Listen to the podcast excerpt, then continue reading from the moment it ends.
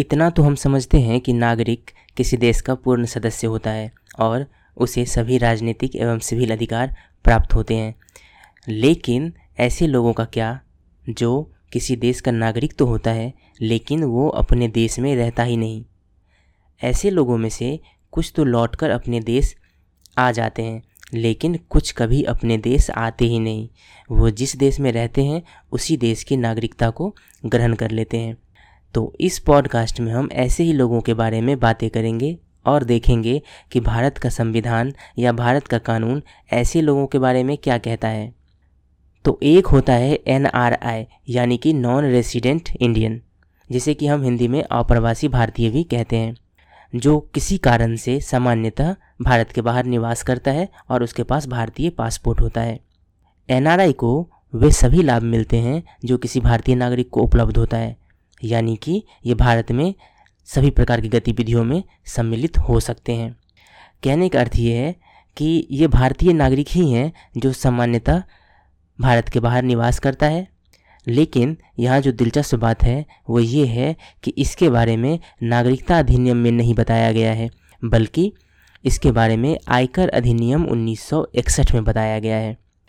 दूसरा होता है भारतीय मूल का व्यक्ति यानी कि पर्सन ऑफ इंडियन ओरिजिन, जिसे कि शॉर्ट में हम PIO भी कहते हैं, यानी कि ऐसा व्यक्ति जिसका कोई पूर्वज भारतीय नागरिक था और जो वर्तमान में अन्य देश की नागरिकता या राष्ट्रीयता धारण करता है या फिर करती है। जिस देश के नागरिक होते हैं उसी देश का पासपोर्ट इनके पास होता है। कहने का अर्थ ये है कि मान लीजिए कि एक अप्रवासी भारतीय अमेरिका में रहता है और बहुत समय रहने के पश्चात उसने वहाँ की नागरिकता को ग्रहण कर लिया। ऐसे में वो भारत का नागरिक रह नहीं जाएगा और भारत का जो पासपोर्ट है वो भी वैलिड नहीं रह जाएगा। तो वो बन जाएगा भारतीय मूल का व्यक्ति, क्योंकि उसका संबंध तो मूलतः भारत से ही है। ये जो भारतीय मूल के व्यक्ति हैं इन्हें भारत में कुछ विशेष लाभ नहीं मिलता। अगर ये लोग भारत आते भी हैं तो उसी प्रकार के गतिविधियों में शामिल हो सकते हैं जिस प्रकार के वीज़ा पर ये आए हैं। जैसे कि अगर ये लोग पर्यटन वीज़ा पर भारत आए हैं तो सिर्फ भारत में पर्यटन ही कर सकते हैं। इसके अलावा अगर ये लोग भारत में 180 दिनों से अधिक रहते हैं तो इनका स्थानीय पुलिस प्राधिकारियों के साथ निबंधित होना आवश्यक होता है। इन्हीं सब कारणों के चलते विदेशी भारतीय नागरिकता यानी कि ओवरसीज सिटीजनशिप ऑफ इंडिया का कंसेप्ट सामने आया। यहाँ ये याद रखिए कि विदेशी भारतीय नागरिकता में नागरिकता शब्द तो लगा हुआ है, लेकिन विदेशी भारतीय नागरिकता भारत की वास्तविक नागरिकता नहीं होती है, क्योंकि संविधान का जो अनुच्छेद 9 है वो साफ साफ कहता है कि अगर कोई व्यक्ति किसी और देश की नागरिकता को स्वेच्छा से ग्रहण कर लेता है तो उसकी भारतीय नागरिकता समाप्त हो जाएगी। यानी कि सच्चे अर्थों में भारत दोहरी नागरिकता किसी को नहीं दे सकता है। हाँ, सुविधाएं ज़रूर दे सकता है, और ये जो विदेशी भारतीय नागरिकता है वो सुविधाएं देने के लिए ही है। अब यहाँ पर आपके मन में सवाल आ सकता है कि फिर जब ये भारतीय नागरिकता नहीं है तो फिर इसका मतलब क्या है, फिर ये क्यों बनाया गया? तो हम इसे आगे समझेंगे, पर इससे पहले हम इस पर बातें करेंगे कि आखिर ये सब शुरू कैसे हुआ। तो दरअसल अगस्त 2002 में persons of Indian origin card, एक स्कीम है जिसे कि PIO कार्ड स्कीम भी कहा गया, को शुरू किया गया था, जिसके तहत कुछ विशेष लाभ तो नहीं दिया गया था। यह बस भारतीय मूल के व्यक्तियों को दिया गया एक पहचान था, वो भी उन व्यक्तियों को जो कि अफ़गानिस्तान, बांग्लादेश, भूटान, चीन, ईरान, नेपाल, पाकिस्तान और श्रीलंका के अलावा किसी देश में रहता था और इसके पहले वह 3 पीढ़ियों तक अपनी भारतीय उत्पत्ति को साबित कर सकता था। इससे पहले सितंबर 2000 में भारत सरकार के विदेश मंत्रालय ने भारतीय डायस्पोरा पर LM सिंघवी की अध्यक्षता में एक उच्च स्तरीय समिति का गठन किया था। कमेटी को वैश्विक भारतीय डायस्पोरा पर व्यापक अध्ययन करने तथा उसके साथ रचनात्मक संबंध बनाने के उपायों पर सिफारिश देने का काम सौंपा गया था। इस समिति ने अपनी रिपोर्ट जनवरी 2000 में सौंपी और इस समिति ने नागरिकता अधिनियम 1955 में संशोधन करने की सिफारिश की ताकि कुछ विशेष देशों में रहने वाले भारतीय मूल के व्यक्तियों को दोहरी नागरिकता प्रदान की जा सके। और इन्हीं के सिफारिशों के आधार पर नागरिकता संशोधन अधिनियम 2003 सामने आया और नागरिकता संशोधन अधिनियम 2003 के माध्यम से नागरिकता अधिनियम 1955 में संशोधन किया गया और नागरिकता अधिनियम 1955 की जो धारा 7 है उसके तहत एक सब सेक्शन बनाया गया जिसका नाम दिया गया विदेशी नागरिकता। और इसी के तहत, इसी शीर्षक के तहत धारा 7A, धारा 7B, धारा 7C और धारा 7D शामिल किया गया जिसमें कि अलग अलग प्रावधान मेंशन किए गए। ये प्रावधान क्या है इसके बारे में हम आगे बात करने वाले हैं। अब इसके तहत हुआ ये कि विदेशी भारतीय नागरिकता का जो ये व्यवस्था लाया गया इसके तहत 16 देशों के भारतीय मूल के व्यक्तियों को विदेशी भारतीय नागरिकता यानी कि OCI देने का प्रावधान किया गया जिसमें कि पाकिस्तान और बांग्लादेश को छोड़ दिया गया, उसको इसमें सम्मिलित नहीं किया गया। इन 16 देशों को विदेशी भारतीय नागरिकता यानी कि overseas citizenship of India scheme में शामिल किए जाने पर बहुत सारे ऐसे देश जो इन 16 देश के अलावे थे वहाँ के भी भारतीय मूल के व्यक्ति ये मांगे उठाने लगे कि हमें भी इस स्कीम में शामिल किया जाना चाहिए। और उन्हीं प्रवासी भारतीयों के आकांक्षाओं और उम्मीदों को पूरा करने के लिए अगस्त 2005 में नागरिकता अधिनियम 1955 में फिर से संशोधन किया गया और सभी देशों के भारतीय मूल के व्यक्तियों के लिए विदेशी भारतीय नागरिकता यानी कि OCI योजना की शुरुआत कर दी गई, लेकिन यहाँ भी पाकिस्तान और बांग्लादेश को इससे अलग रखा गया। तो कुल मिलाकर अब स्थिति ये बन गई कि PIO कार्ड स्कीम जो कि 2002 में शुरू की गई थी वो तो चल ही रहा था और अब 2005 से OCI स्कीम भी चलने लगी, यानी कि ये दोनों स्कीम अब साथ साथ चलने लगी। लेकिन इस सब में हुआ ये कि OCI स्कीम ज़्यादा लोकप्रिय होती चली गई। इसी के चलते बाद में चलकर आवेदकों के लिए और अधिक सुविधा प्रदान करने के उद्देश्य से भारत सरकार ने PIO कार्ड स्कीम जो कि 2002 से चल रहा था और OCI कार्ड स्कीम जो कि 2005 से शुरू की गई को मिलाकर एक एकल स्कीम का सूत्रण किया गया जिसमें दोनों स्कीमों के सकारात्मक पक्ष को शामिल किया गया। इस उद्देश्य की पूर्ति के लिए 2015 में फिर से नागरिकता अधिनियम 1955 में संशोधन किया गया और PIO कार्ड स्कीम को 2015 के इस संशोधन से रद्द कर दी गई और यह अधिसूचित किया गया कि जितने भी PIO कार्ड धारक 2015 से पहले थे अस्तित्व में वे सब अब विदेशी भारतीय नागरिकता कार्ड होल्डर मान लिए जाएंगे। यानी कि पहले जो दोनों स्कीम साथ साथ चल रही थी उन दोनों को 2015 में NDA सरकार ने एक साथ मिला दिया और OCI कार्ड होल्डर नाम से एक नया स्कीम लाया जिसमें दोनों के सकारात्मक पहलुओं को शामिल किया गया था। वर्तमान में अभी यही चल रहा है और अभी जो हम बातें करने वाले हैं वो दरअसल हम इसी पर बातें करने वाले हैं। अब पहला सवाल हमारे सामने ये आता है कि कौन लोग विदेशी भारतीय नागरिक कार्ड होल्डर यानी कि OCI कार्ड होल्डर के लिए रजिस्ट्रेशन करवा सकता है? क्या सभी लोग करवा सकते हैं? जितने भी भारतीय मूल के लोग बाहर रह रहे हैं क्या वो सभी इसके लिए एलिजिबल हैं या नहीं? इसके बारे में नागरिकता संशोधन अधिनियम की जो धारा 7A है वो इसके बारे में चर्चा करता है।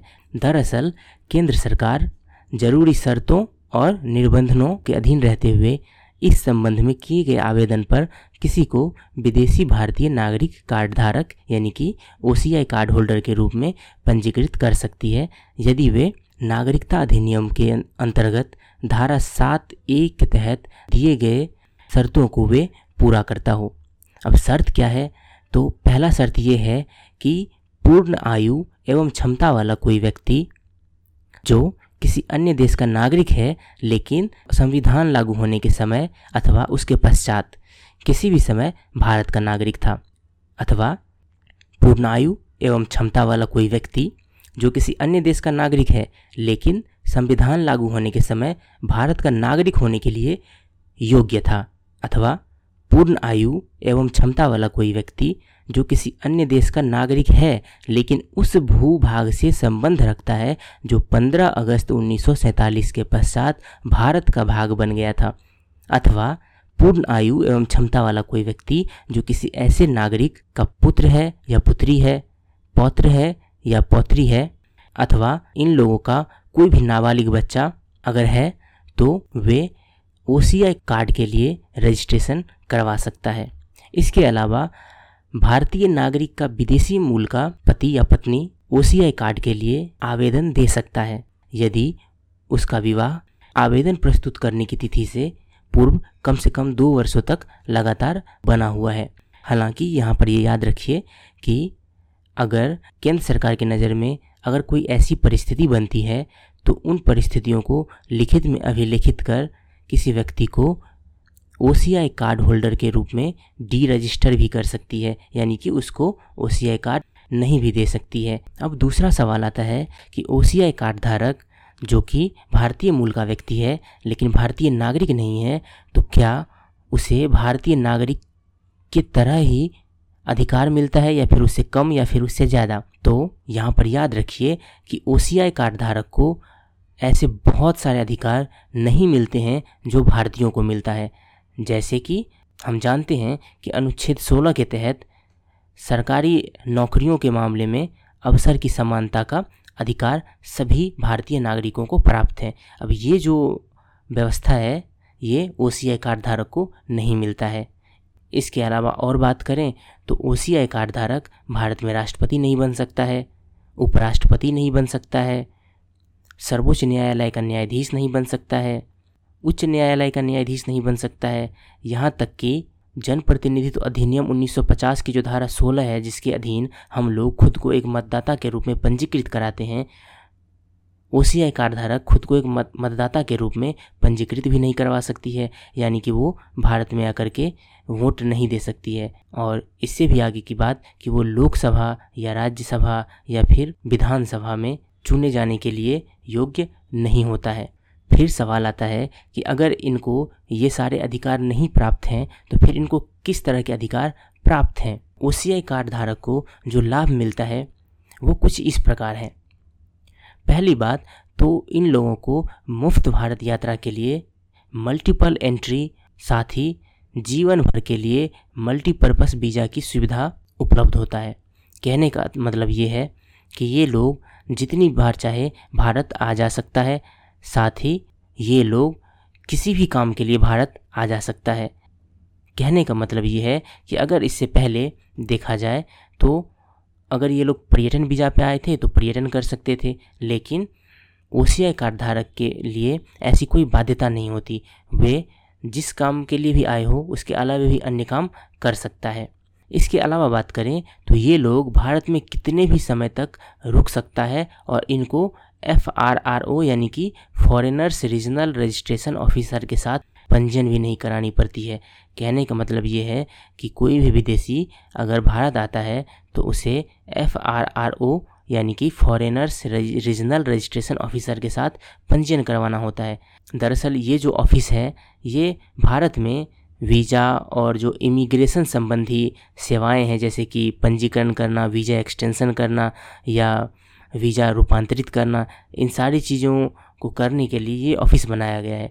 तो OCI कार्ड होल्डर को इन सारी चीज़ों से छूट मिल जाती है। इसके अलावा और बात करें तो कृषि और बागान परिसंपत्तियों के मामले को अगर छोड़ दें तो ये लोग वित्तीय, आर्थिक और शैक्षिक क्षेत्रों में NRI के साथ कम्पीट करते हैं, यानी कि जो अधिकार एक NRI को मिलता है वही अधिकार इनको भी मिलता है, लेकिन ये लोग सिर्फ भारत में कृषि भूमि को नहीं खरीद सकते हैं।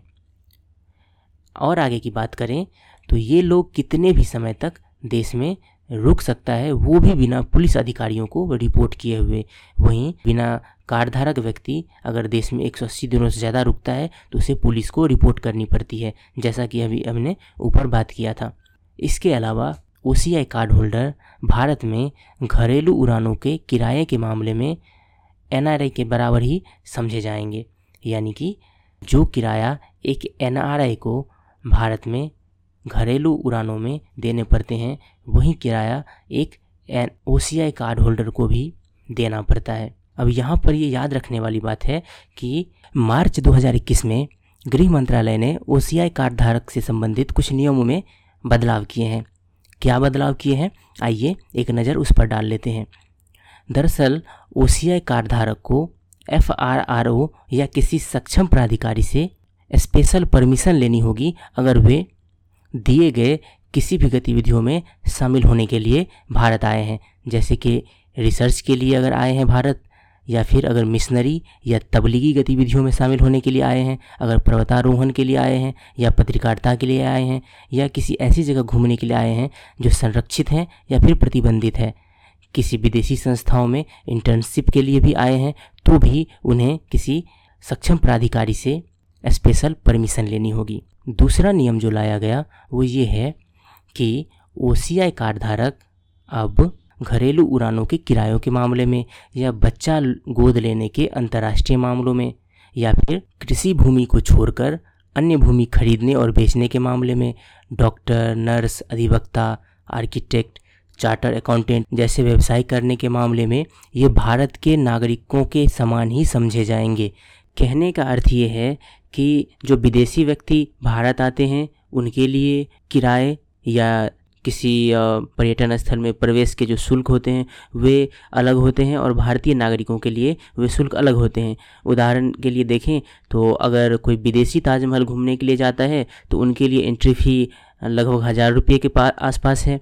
वहीं अगर कोई भारतीय ताजमहल देखने के लिए जाता है तो उसे 45 से 50 रुपये सिर्फ एंट्री फीस देना पड़ता है। तो ये जो चीज़ें थी वो OCI कार्ड होल्डर के लिए ख़त्म कर दिया गया। और तीसरा जो इसमें पॉइंट है जो कि समझना बहुत ही ज़रूरी है वो ये है कि OCI कार्ड धारक को अब जो मेडिकल एंट्रेंस एग्ज़ाम होता है या इंजीनियरिंग एंट्रेंस एग्ज़ाम होता है उसमें NRI कोटे के तहत ही स्थान दिया जाएगा।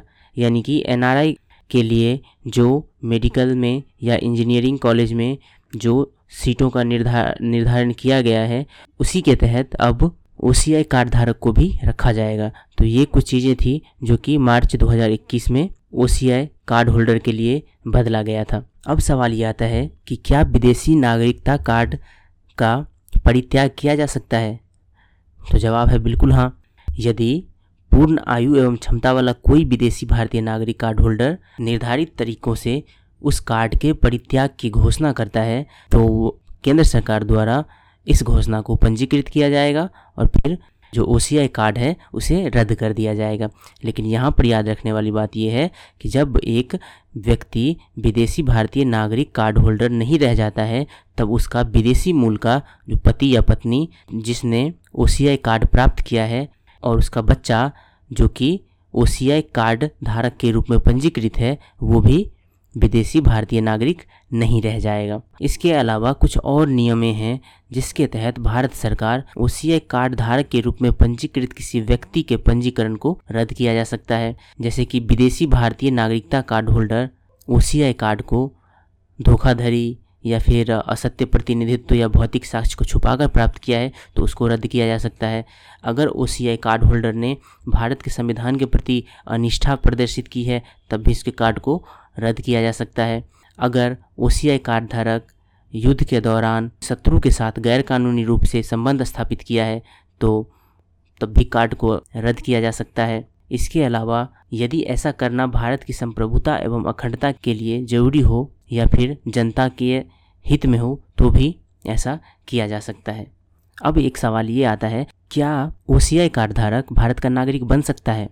तो जी हाँ, नागरिकता अधिनियम 1955 के अनुसार कोई व्यक्ति यदि OCI कार्ड होल्डर के रूप में 5 वर्ष के लिए पंजीकृत रहता है और जो नागरिकता पंजीकरण आवेदन से पहले लगातार 12 माह तक भारत में निवास कर रहा हो तो भारत की नागरिकता वो प्राप्त कर सकता है। तो कुल मिलाकर ये है विदेशी भारतीय नागरिकता और उससे जुड़े प्रावधान, उससे जुड़े कानून। उम्मीद है आपको ये सारी चीज़ें समझ में आई होगी। इस विषय पर क्विज देने के लिए या फिर इससे संबंधित सारे PDF को एक्सेस करने के लिए आप हमारे साइट wonderhindi.com को अवश्य विजिट करें।